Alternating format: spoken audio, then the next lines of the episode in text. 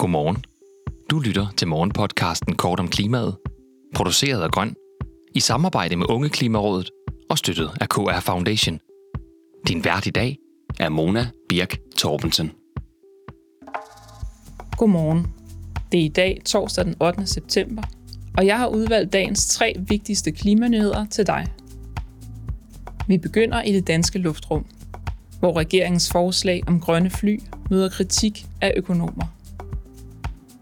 Vi skal et smut forbi EU, som vil sænke priserne på el og gas. Og endelig skal vi ned på havets bund, hvor vi hiver sand op, og det giver sorte huller. Vi starter på forsiden af Jyllandspostens erhvervssektion. Her rejser Tænketanken Kraka en kritik af regeringens forslag om at gøre alle danske indrigsfly grønne. Mette Frederiksens forslag er, at vi skal kunne flyve grønt mellem byerne i Danmark i 2030. Det skal ske med Power-to-X brændstoffer, hvor grøn strøm omdannes til flydende brændstof.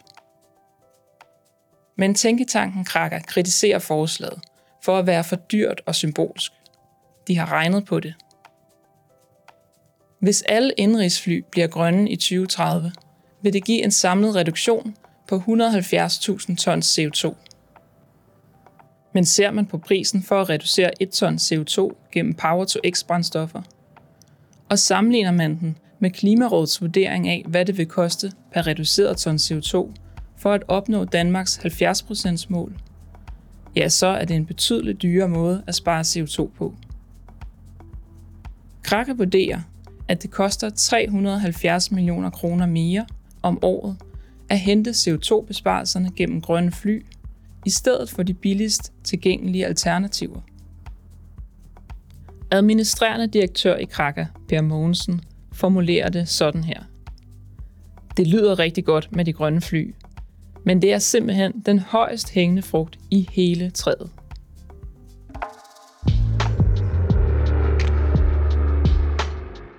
Så skal vi en tur forbi Internationalt Nyt, hvor det igen er energikrisen, der er på banen. EU-kommissionen er nemlig kommet med fem forslag til at sænke el- og gaspriserne. Det skriver børsen i dag. Der er både forslag om at skrue ned for forbruget i såkaldte peakperioder, hvor flest bruger strøm. Men der er også forslag om at sænke priserne for f.eks. vindenergi, hvor omkostningerne er lave, og energiselskaberne i øjeblikket har en meget høj indtjening. Her foreslår EU-kommissionen at indføre et prisloft på 200 euro per megawatt-time. Det er mere end en halvering af den nuværende spotpris på 450 euro per megawatt-time.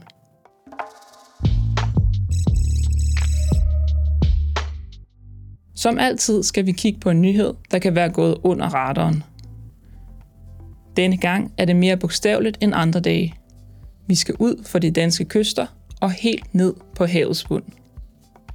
Klimamonitor har nemlig trukket i dykkerdragten for at sætte fokus på et problem, der sjældent bliver belyst.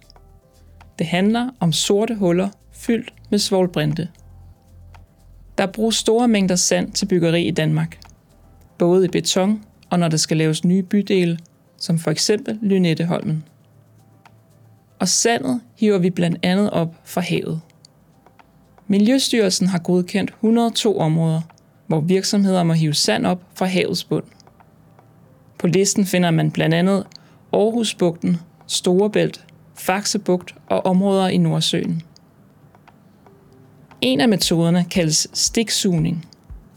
Her stikkes et stort mekanisk rør ned i havbunden og suger sandet op. Det efterlader huller på op til 9 meter, og det er et problem. For i de her huller er der ikke nogen fisk eller planter, der kan leve. Kun bakterier, der spiser dødt organisk materiale, kan leve af den smule ild, der findes i hullet. Og som et resultat af det frigives svovlbrinte. Og svovlbrinte dræber livet i havet, også uden for hullerne. Sagen er den seneste i en række artikler fra Klimamonitor. De belyser tilsammen, hvordan de danske farvands tilstand og evne til at binde CO2 i plantemateriale er et overset område i dansk klimapolitik.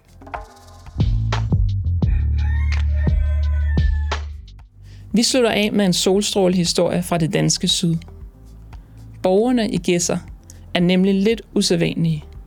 De har sendt et brev til statsministeren, hvor de foreslår regeringen, at en energiø og havvindmøllepark skal sættes op uden for deres kyster. Byen ser brugen af havets kræfter som en mulighed for en genopblomstring af Gæsser. Håbet er, at det kan give arbejdspladser og midler til byudvikling i en by, hvor forretnings- og foreningslivet ellers er ved at forsvinde. Borgerne kalder konceptet Yes in my backyard. Tak fordi du lyttede med til Kort om Klimaet. Vi har alle ugens hverdag udsendelsen klar kl. 8. Hvis du vil høre den med det samme, så gå direkte ind på vores feed på kortomklimaet.dk.